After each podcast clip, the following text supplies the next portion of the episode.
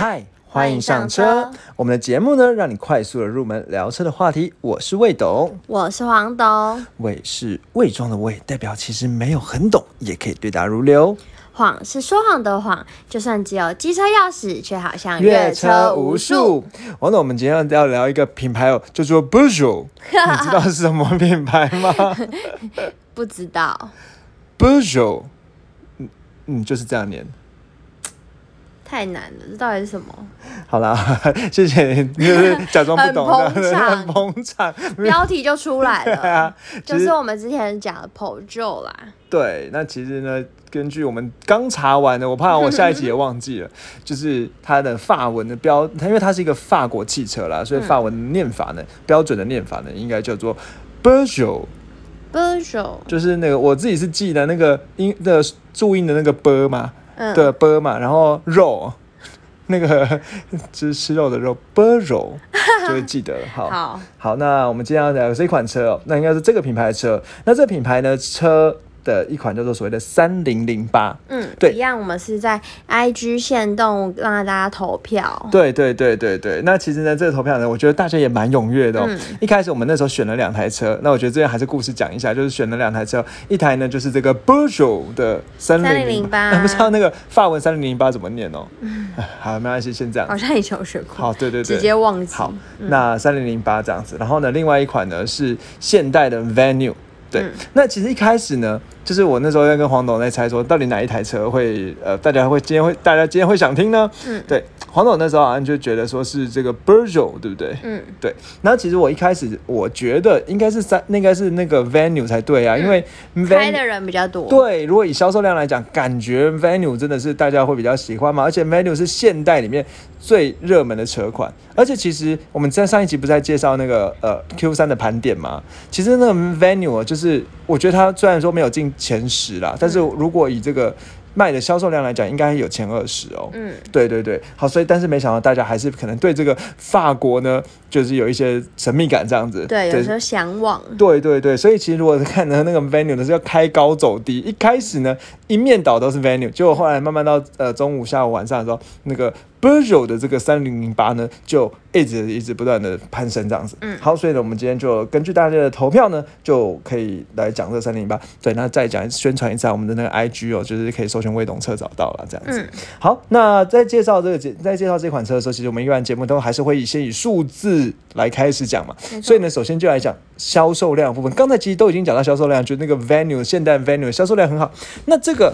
B u r j o 的，我就会多念几次，好像真的慢慢会记得了哈。就是我们讲的 p o j o 啦，对。但我们今天这一集一定要讲 b u r j o 好，可以吗？你你你你可以讲，你那你你讲，你也讲一次哈。b u r j o 你会觉得好像有记得？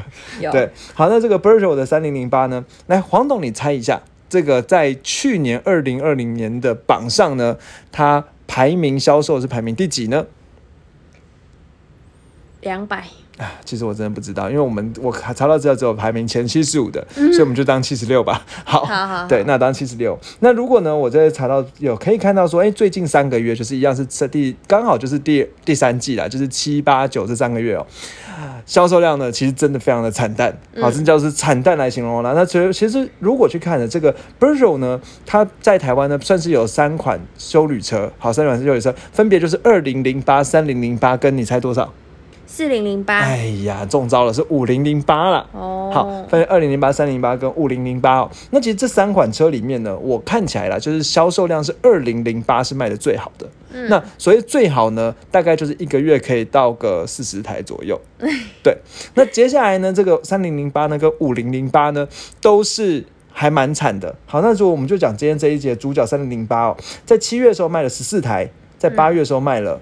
八台就跟月份数一样，好，在九月的时候呢卖了十八台，好，那这个十八台呢，我刚好对了一下资料，发现五零零八在九月的时候也卖十八台，哦，然后呢，那个五零零八好像我记得在七月的时候也大概也卖个十几台这样子，好，所以基本上来讲，三零八跟五零零八就是五零零八略好一点点，但是其实都很差，好，都卖的非常非常差，所以三零零八其实算是里面卖又。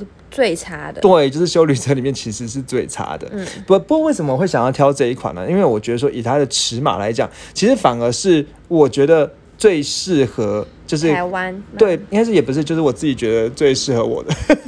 私心对对对，私心觉得，所以就是也不要太大啦，中型对对对，哎，那黄总，你知道二零零八、三零八、五零零八这个呃，这谁是最大，谁是最小吗？五零零八最大吧？哎，你怎么知道？感觉不是都这样吗？数字越大是啦。可是因为我我要呼应一下，我们之前不是在第四十二和四十三集有介绍过 Pro 这个啊 b e r j o 这个品牌吗？那其实那个前面的数字就代表它的 size，你还记得吗？哦，对，对啊，第一款车叫二零一嘛，对，然后所以二零零八，那中间有两个数字代表它是修旅车，嗯，对，那其实现在在 b e r g e 这个品牌呢，呃，在修旅车上面真的是比较多款了。那如果以台湾来讲，另外还有所谓的五零八的旅行车，那也算是还卖的还不错这样子。嗯，好，所以讲回来了，所以这个。呃，号码呢，就是它的车型都是用号码来，都是用数字。然后如果是四位数的话呢，就代表修旅车。嗯，对，那这样子可以稍微对懂车的可以稍微去装懂一下这样子。好，那比较有趣的是哦，这个 b u r g e 这个品牌哦，它有一个坚持，这个坚持就是都会把这个数字呢直接写在引擎盖前面。你你还记得吗？我记得。对，他就而且我记得那个零零好像可以对到它的那个嗯什么厂徽吗？还是什么？还是那个什么，他的那个什么水箱护照还是什么的？好，反正就是放在正中间了。嗯，对对，放好，大家自己去听。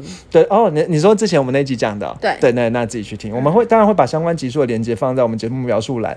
对，那这边呢，甚至比如说，你知道吗？其实第一款发明用橡胶轮胎的汽车就是。P r o 这个品牌，第一款发明用方向盘来操作车的也是 p r o 这个品牌哦 b e r g e 这个品牌，对对对。好，那这个我就大家大家再继续。它其实蛮古老的。对，好，那接下来来，它很古老哎，你知道它是世界第二老的汽车？没错，请去听四二四三。对对对对对，有更详尽的介绍。我们今天把重点放在三零零八。对，好，三零零八。那我觉得接下来我们还是会回来，就是一般来讲，因为这个对法国品牌，我觉得台湾人并不是那么熟，尤其你看它的销售量，就是真的就只有十几台，每个月十几。台湾算小。小众的小众，对，就是小众。但人家说至少有个好处，就是不是制服车啊或车具的车这样子。好，但是其实我觉得对它品牌定位，好像大家可能真的比较，哎，你觉得 p r b e r g e 是豪华品牌，是一般品牌？嗯，有那个史柯达为例，我会觉得它是一般品牌。啊，为什么这样说？因为就以为是豪华，但其实它是平价品牌。嗯。我知道，但是它是不是有点尴尬？它的价格带又有点算是在豪华品牌。应该说，对它的价格带是。高的，嗯，对，但是它其实还是平价品牌，对，它是，但是它是一般品牌，对对对，这是，所以我觉得说，至少我们在聊这个车的时候，至少先知道说这个品牌定位它是一般品牌还是豪华品牌。那豪华品牌当然就是我们所谓的 BBA 嘛，宾士、B N W、奥迪这种叫豪华品牌。那一般品牌呢，就是像 Toyota、Honda 这种叫做一般品牌。那其实呢，我会认为说它的定位哦，稍微是在就是算是一般品牌里贵的，嗯，就像。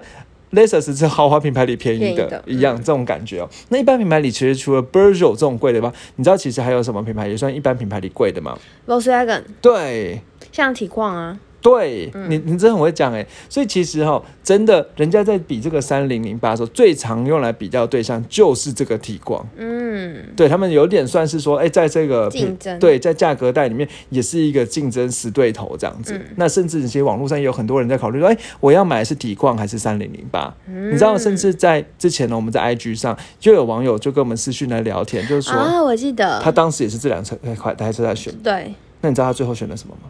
三零零八，没错。哎，他推荐我们一定要去试乘，不会让我们失望。对，就是冲着你这句话，真的。上礼拜就去试乘了。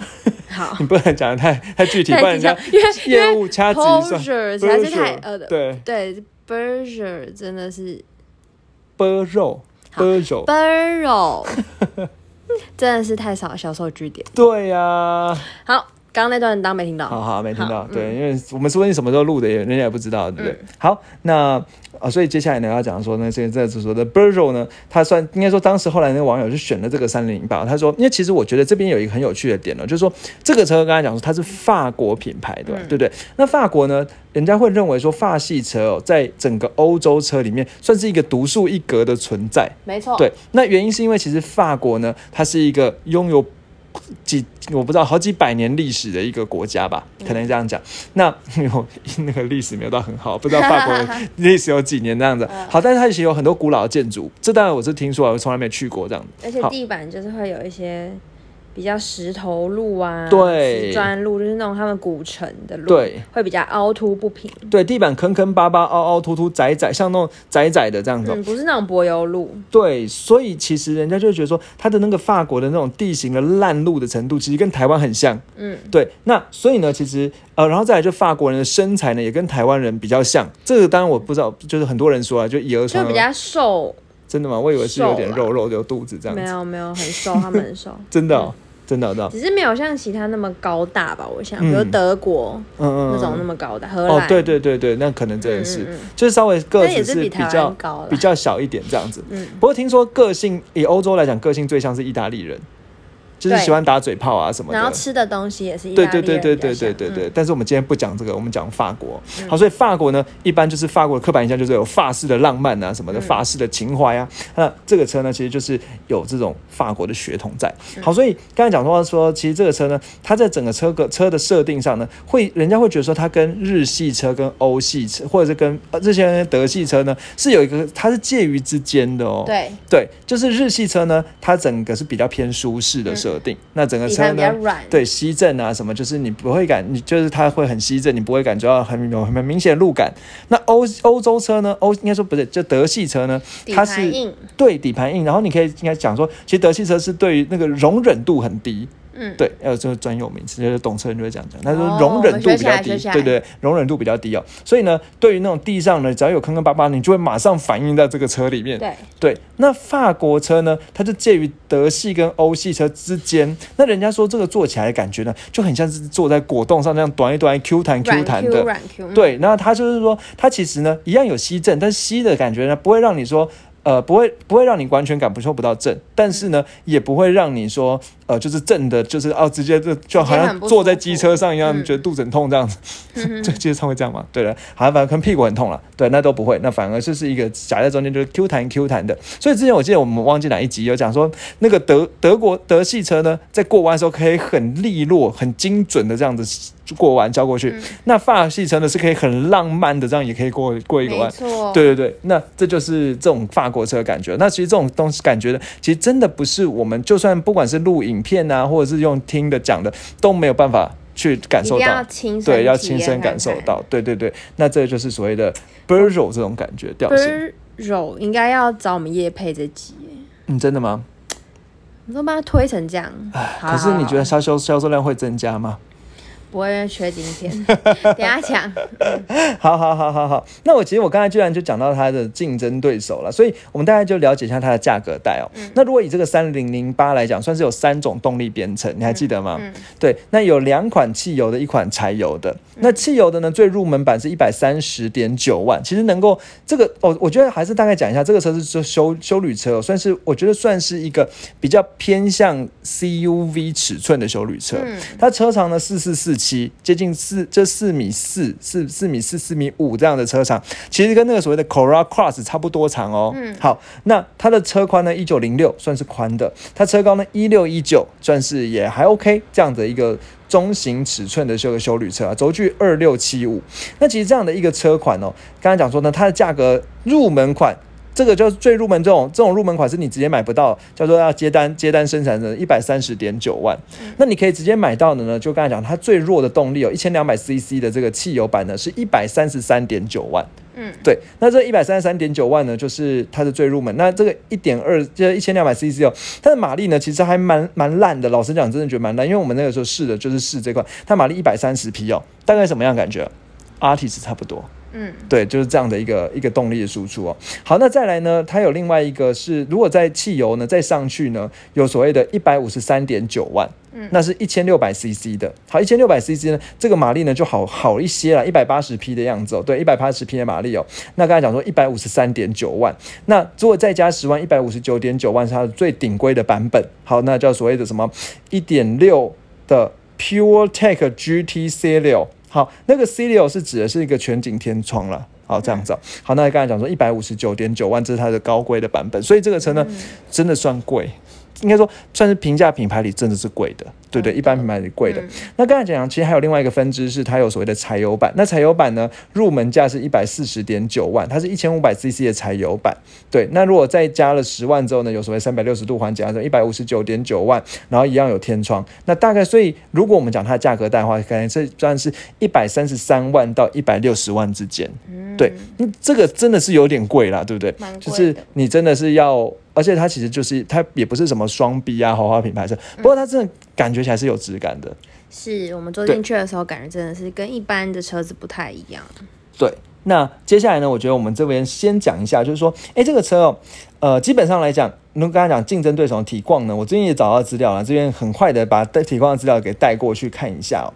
其实体况呢，呃，它的入门价呢是这个所谓的二八零的款，一百零九点八万。其实我们在上一集那个盘点的时候也有盘点的，对不对？因为前十名它第八名就提逛嘛。好，一百零九点八万起哦。好，那这个一百零九点八万起呢，它就是一百五十匹的马力，所以以马力来讲，它其实是胜胜的。嗯。好，呃，就赢过刚才这样的 b r z o 的。好，那再上去呢，一百二十九点八万二八零的 T S 呃 T S I 的。这个版本呢，一百二十九点八万，其实就刚好跟那个我们现在的 Burrow 的最入门的一点二是对齐的，嗯，对不对？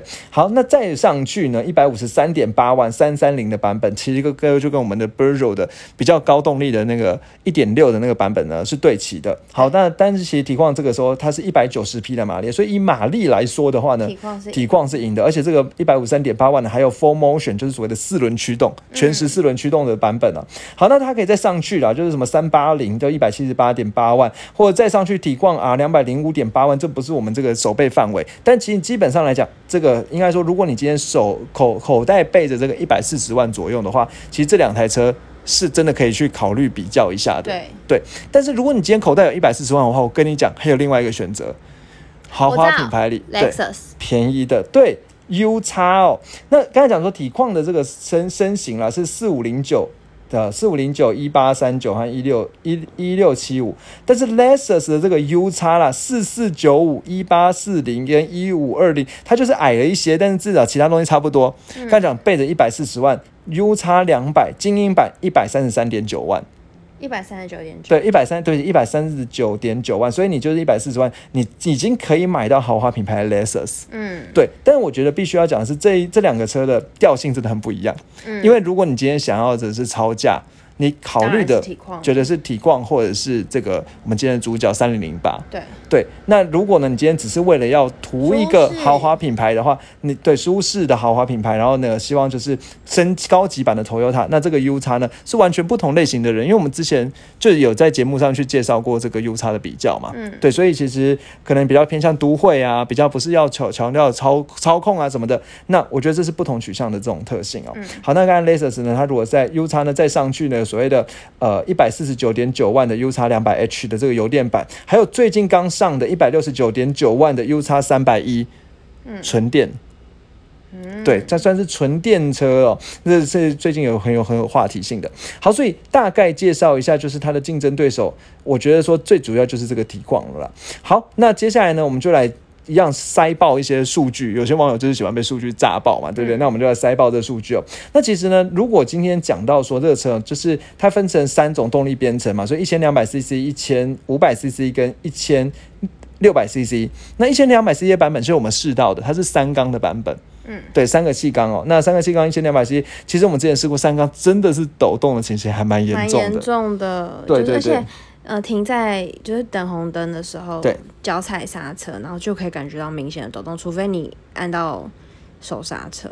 对，除非你是把 P 档打起来。对，对对对。好，那这个车呢，这个一一千两百 CC 呢，它刚才讲，刚才讲说它动力呢是一百三十匹的马力，那呃扭力的部分是二十三点四五公斤米的扭力，整个车车重是一千五百公斤。好，那如果再往上呢，刚才讲柴油版本呢，介于这两个版本之间呢，一百四十点九万的这个柴油版本，一千五百 CC 的柴油引擎，直列四缸哦。好，然后再来再往上呢，一千六百 CC 的这个所谓的汽油版的顶规的 GT 的版本呢，它的呃一千的一千。千五的一千六百 cc 嘛，一五九八哦，然后呢，它是一百八十匹的马力，二十五点五公斤米的扭力。刚忘记讲了，柴油呢是一百三十匹的马力，但柴因为它是柴油，所以扭力比较大，有三十点六公斤米的扭力这样子。好，那这是这这个车基本数据。那至于油耗部分呢，其实柴油版的油耗真的表现的非常好，平均油耗是二十一点九公公。公公应该说每二十一点九公里每公升哦。嗯，好，那如果说在市区的话是三二十点六，在高速的话二十三点一四，这是柴油版的表现。那如果汽油版的话呢，其实也不差。那市区油耗如果以一点二的话，市区油耗十四，那平均油耗是十六，我觉得是还 OK 啦。对啊，因为其实这个车本来这个呃，应该说我觉得 Projo 这个品呃。b u r r o 这个品牌呢，就是拉力赛出来的。那它这对油油耗来讲，其实是真有一定的控制哦。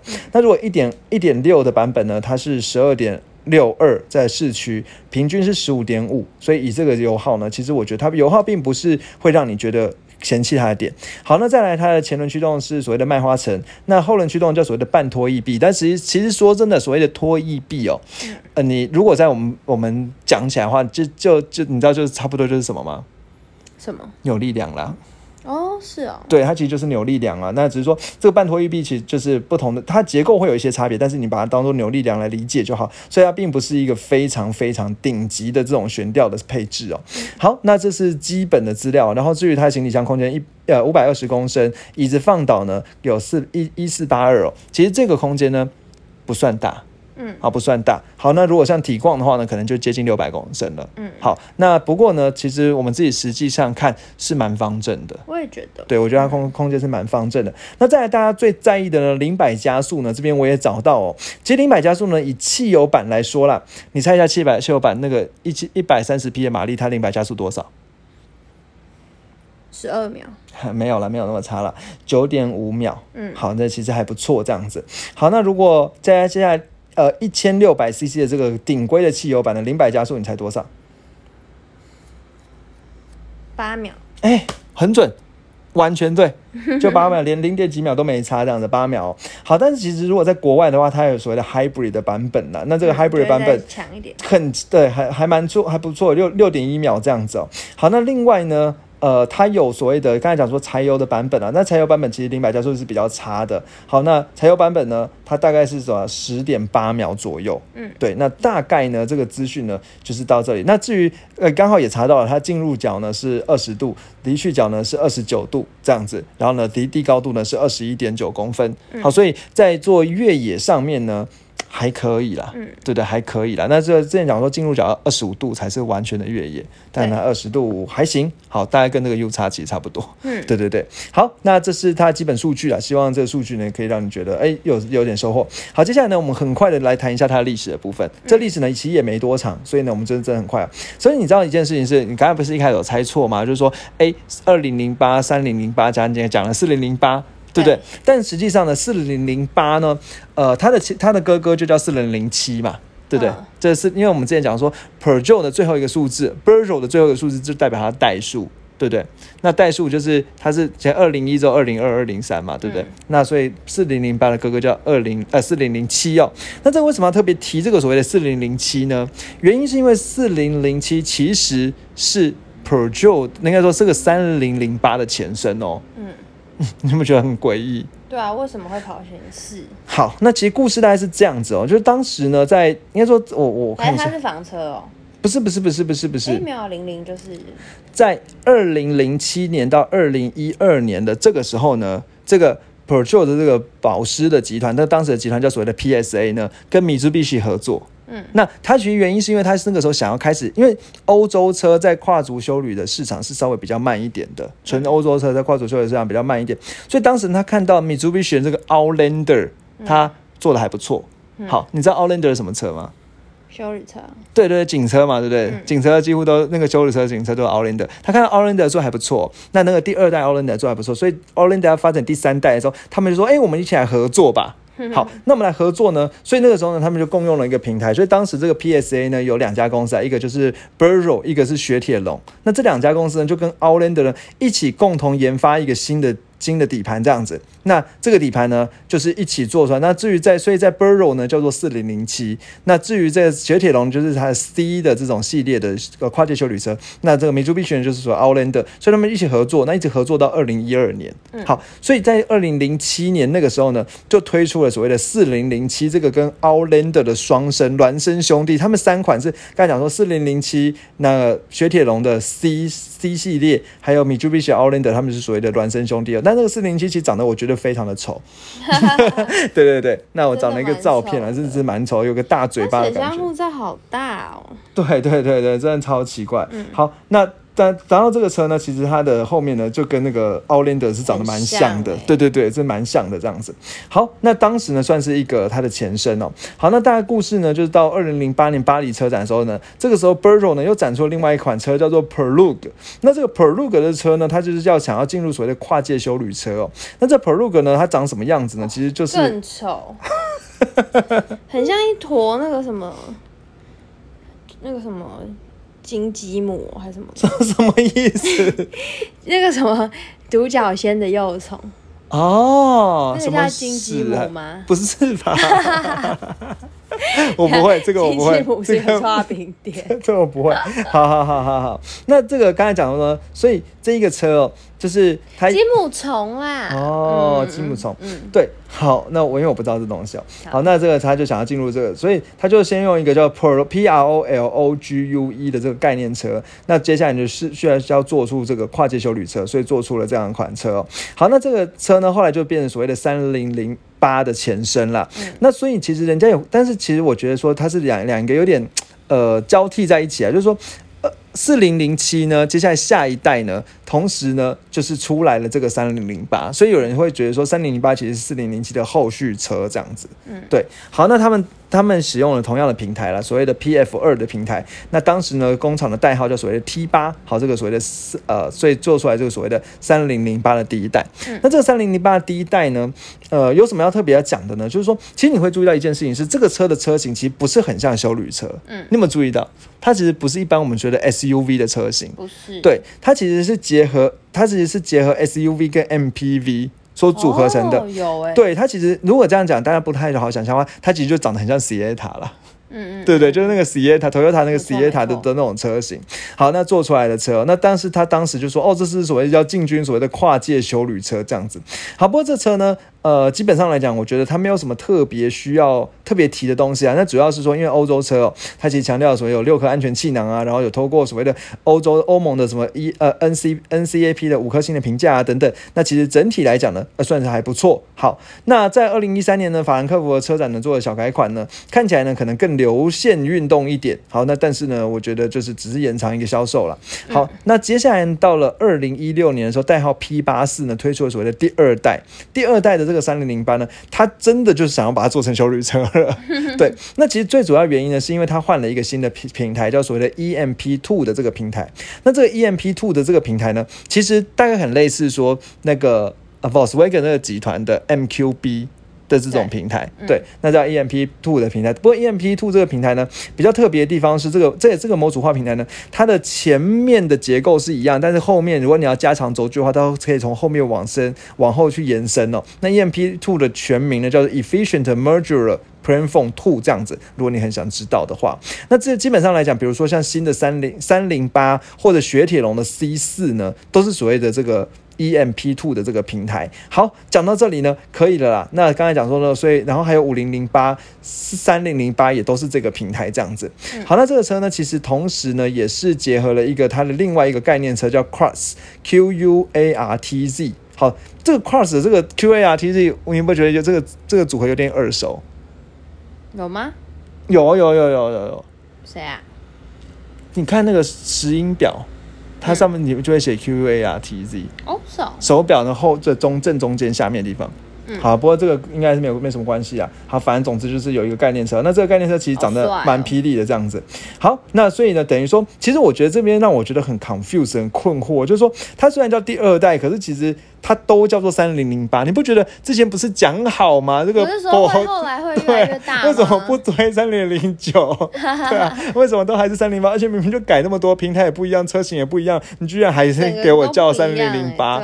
对，真的很不懂为什么。奇特。对，那那我觉得有可能是因为他们其实那个数字代数是想要一起升的，就是因为同时间那个时候其他车又叫什么三零八五零八，所以你不能一个人突然变成九啊，其他人要一起要都都变成九才行这样子。所以今天其他人叫五零零八，你就不要给我叫三零零九，你就就先原就先 hold 住，对不对？先 hold 住这样子。好，那这个车呢，它就刚才讲说它使用了所谓的那个新的平台 EMP Two 的这个平台是二零一四年的时候打造的。那比较特别的是哦，其实这个车呢，它有得到二零一，刚才讲它什么时候推广推出啊？它是在二零一六年推出的，在巴黎车展是亮相。巴黎车展感觉有了，因为法国车嘛。那在二零一七年呢，就得到了所谓的欧洲的年度风云车。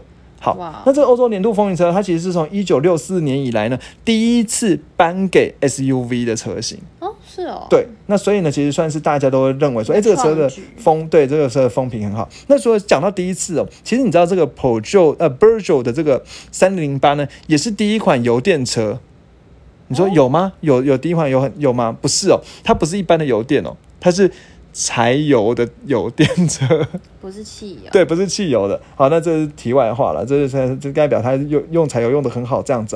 好，那所以当时呢，其实不只是刚才讲说 E C O T Y 呢去颁的年度风云车，其实英国和爱尔兰的汽车杂志呢也都把它评为年度风云车。因为基本上来讲，只要是杂志都可以说它是年度风云车。我们之后也可以用个什么未懂车年度风云车来讲了。对对对，都可以。那超所以以后他们就会想要用哦。好，那这个车呢，它其实人家会想说，如果你要懂聊的这个车的话，你要讲说它是所谓的驾驶导向的。设定，你知道为什么吗？嗯，因为他一坐进去，然后就感觉驾驶是个国王一样，他会把驾驶整个包起来。没错，就是让我觉得最特别的地方就是这个，我真的没有在其他车款看到，就是驾驶被包起来。我跟你讲哦，如果你去想 Jaguar 的话，也是这样。哦，真的？哦。对，但是我们还没上，安排一下。好，好好好好好好。那刚才讲说第一代那个，所以这个车呢，驾驶坐进去就有尊荣感。对，就是会有一种被包起来、包覆，它很像自己在个小包厢。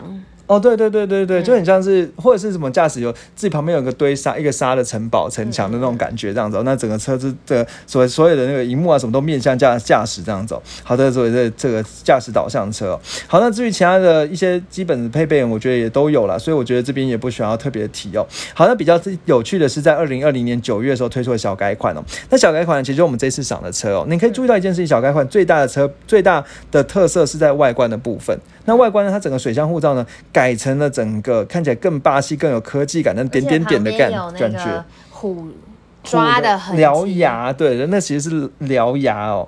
好，那因为其实是狮子啦，狮子的獠牙啦 p o r g e 好，那所以你可以看注意到说，它其实之前长得是看起来有点还是比较憨厚一点的。嗯，对。那等到真的有种霸气。对，等到二零零。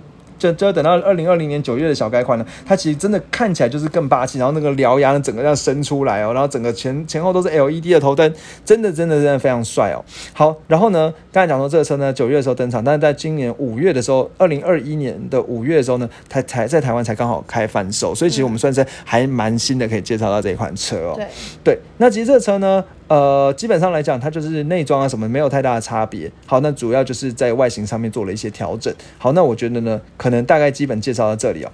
好，那接下来呢，就进入到我们最重要的时间讲优缺点的部分了。嗯，好，黄董呢，来，你来跟我们大家分享一下，你觉得你今天一到这个品，就是因为其实你之前一直被我这边吹嘘说什么欧的什么法国车嘛，那你到这个品牌你觉得怎么样？那你就坐进去感觉怎么样？就坐进去真的有一种哦。它居然是平价品牌，可是它的内装啊，还有刚刚讲到的就是驾驶导向的那种，呃，就是配备的样式，都觉得很耳目一新。嗯，而且真的有一种奢华的感觉。嗯嗯嗯，就你不真的不会觉得它是平价品牌。对，它内装真的质感非常棒。嗯，而且我们也有还是照惯例会用手摸一摸啊什么，摸起来的触感也都很不错。嗯嗯嗯嗯嗯，对，它整个很多椅子，但是它椅子还有车里面的很多。呃，所以很多包覆都是用一些类似像布的材质去做。对，而且我觉得坐进去椅子也是蛮舒服的。嗯，椅子是很有包覆感。但你知道它那椅子还有一个玄机啊，就是说它是什么一个有应该说不是玄机啊，就是说有一个有一个特别称呼啊，就是说什么它是可能是可以保护脊椎的人体工学的椅子。哦，这么厉害。对对对对对。难怪其实坐起来真的是蛮舒服。对，你有觉得被包覆嘛？对不对？嗯，然后。那如果开起来的感觉的话，真的就是有像大家说的就是有一种特别比较软 Q 的感觉。嗯嗯对，我们也有试一些过弯啊什么的，只是加速的时候，因为我们可能是试到最入门的版本，所以就有一种它蛮吃力，在努力奔跑的感觉。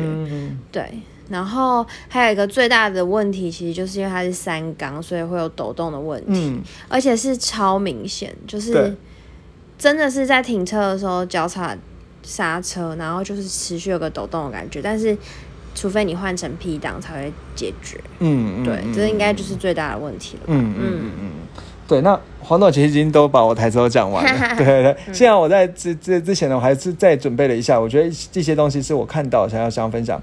我觉得第一件事情就是说，那业务就很秋的跟我们讲说，你你要买这台车呢，就两个原则，嗯，第一个不二价，没有在杀价的，因为我们都缺车，对不对？第二个就是刚才讲说呢，就是要等。好，那就是可能如果你看到呢没有这个颜色的话，你至少要等个抓个三个月到呃都要抓个半年，半年对要抓个半年，因为他说制造要三个月。就制造完运过来要再三个月，对，这样子，那所以真的还蛮久的。所以说，如果你今天要要这车，你当然就是你是真的很喜欢这个车，试起来觉得哦，真的就就就是它了，这样子。对，那这是我觉得第一个，它真的是蛮球的一个 品牌，就是没想一般品牌可以卖的这么球这样子。好，那再来第二个，我觉得像黄总讲，它内装呢其实有质感的，那方向盘呢小小的，上下都是平把式的，你还记得吗？那握起来手感很好。那仪表板的位置呢，人家会说它其实仪表板呢是所谓的悬浮式的仪表板，就是它的仪表板其实比一般汽车型仪表板还正盖再高一点。我不知道你们注意到，没有，就仪表板位置高一点。所以人家说，其实像这种设计仪表板，甚至你不需要抬头显示器，你就是可以很轻松的看到仪表板的内容，而且方向盘比较小，不会挡住仪表板，这是好地方。那然后再来就是人家讲说，它的排气管，呃，不是排气管，它的排挡杆呢是用所谓的线传式的，就是是豪华品牌比较多，是豪华品牌在用这种排挡杆，就它的排排挡杆，你看就是一小小一根。然后看起来是很有质感，很像开战斗机还是什么那种感觉，是网络上人家这样说。那自己看起来的确是这样子。那再来，我觉得它有很大的特别，就是它的里面电脑程式呢有很多可以自定的东西，比如说像它那个荧幕呢，它就讲有好几种驾驶模式可以切换的，就是不只是不是讲驾驶模式，就是荧幕的显示方式可以切换这样子。那我觉得这都是好的地方哦。然后呢，它有一些实体快捷键啊，椅子包覆感好。刚才黄总也讲了，还有一个黄总刚才没讲，隔音不错。对，这也是很惊艳的。对对对对对，那隔整个整体的隔音实感是好的，然后再来它底盘呢，真的有让你有果冻果冻的那种感，端端的感觉。嗯，对，那油耗不错，外形也不错，然后甚至其实我查到它那个。它的手套箱，你还记得它的手套箱也是一个用一种很 gay 拜的方式，开是从中间那样分开两两个，就像对，而且是像按钮，对，按一个按钮然后分分开红海的感觉。一般的就是自己手要搬上去，对对对，它就是真的是按，然后就像红海打开。对对对对对对，然后这个，而且我跟你讲最屌的是，其实我查到说那个手套箱是可以把冷气通进去的，嗯，所以一样是有冷维维保冷的功能。对对对对对对对。对，然后再来就是它车机呢是可以变成 WiFi 的那个，对对，如果今天你那个网络流量很很不够的话，可能说不定可以用它，这是我觉得好的地方了。那再来是后座呢，后座不会觉得很压迫，你会觉得头部空间还蛮高的，不会，对不对？好，那这些我觉得是好的地方。但其实讲到这个就要讲到它的缺点。好，你说，就是它的腿部支撑真的是蛮差的，嗯，很窄哎。其实王董那时候讲到一件很有趣的事，就是你坐到后座时候，你会觉得好低哦。对，你会觉得超低的，就是很像坐在小板凳板凳上。嗯，对，然后所以又是因为你坐的很低，所以你头头部空间才会很大。对，然后又同时它的腿部支撑又很少，你就真的常常在坐板凳。对，因为它椅，然后它椅面又短，然后因为然后在椅子又低，所以如果今天像我一百八十公分的话，我坐上去，我把脚放的脚是会高起椅子的。嗯，那这长久来乘坐上，其实我觉得后座不是很方便。对它其实还是驾驶跟副驾比较舒服。对对。对对对对，那这是他的一个问题啊！我自己觉得后座真的是他的一个大问题啊。